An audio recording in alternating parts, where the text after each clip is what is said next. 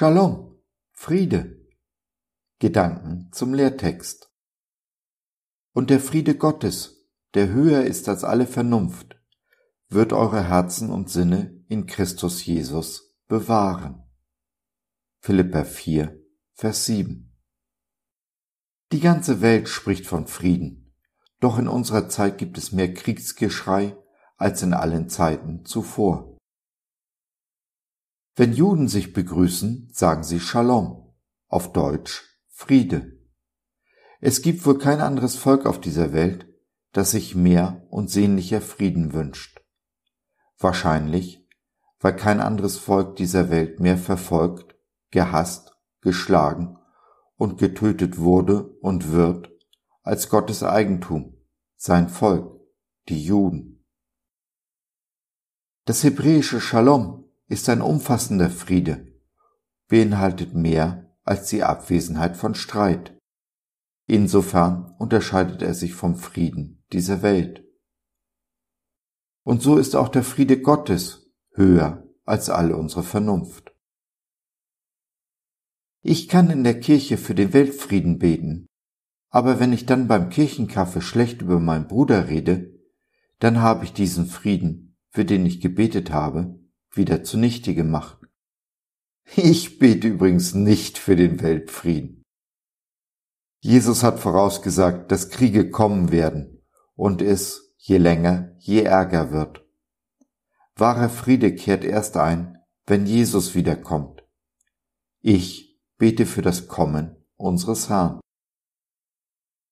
Und ich versuche, soweit es an mir liegt, Friede mit jedermann zu halten freundlich und höflich zu sein, jedem Menschen gegenüber, den der Vater mir über den Weg schickt. Das ist nicht immer ganz einfach, weil es viele Menschen gibt, die wenig liebenswert sind, so zumindest auf den ersten Blick. Bemüht man sich aber um Verständnis, läuft die zwei Meilen in den Schuhen des anderen, dann weitet sich dieser Blick und wir entdecken Erstaunliches.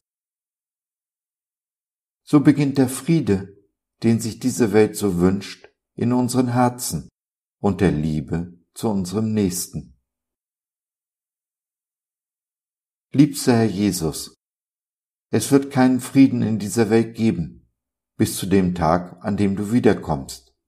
Daher bitte ich dich, komm bald. Aber bis es soweit ist und soweit es an mir liegt, will ich Frieden suchen, halten und üben, in meinem Herzen und meinem Nächsten gegenüber.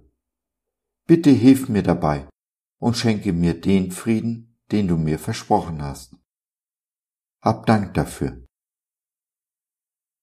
So ist es, so sei es. Amen.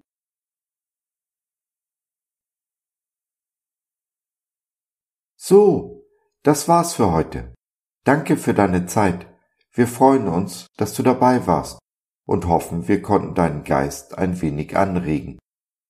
Wenn du in unsere Community Jesus at Home reinschnuppern möchtest, Fragen, Anregungen und oder Kritik hast, dann besuch uns doch im Web www.gott.biz.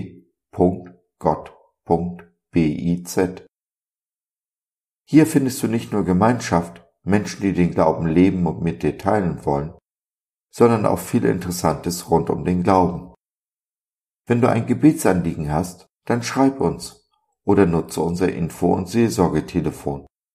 Wir beten gerne für dich und mit dir.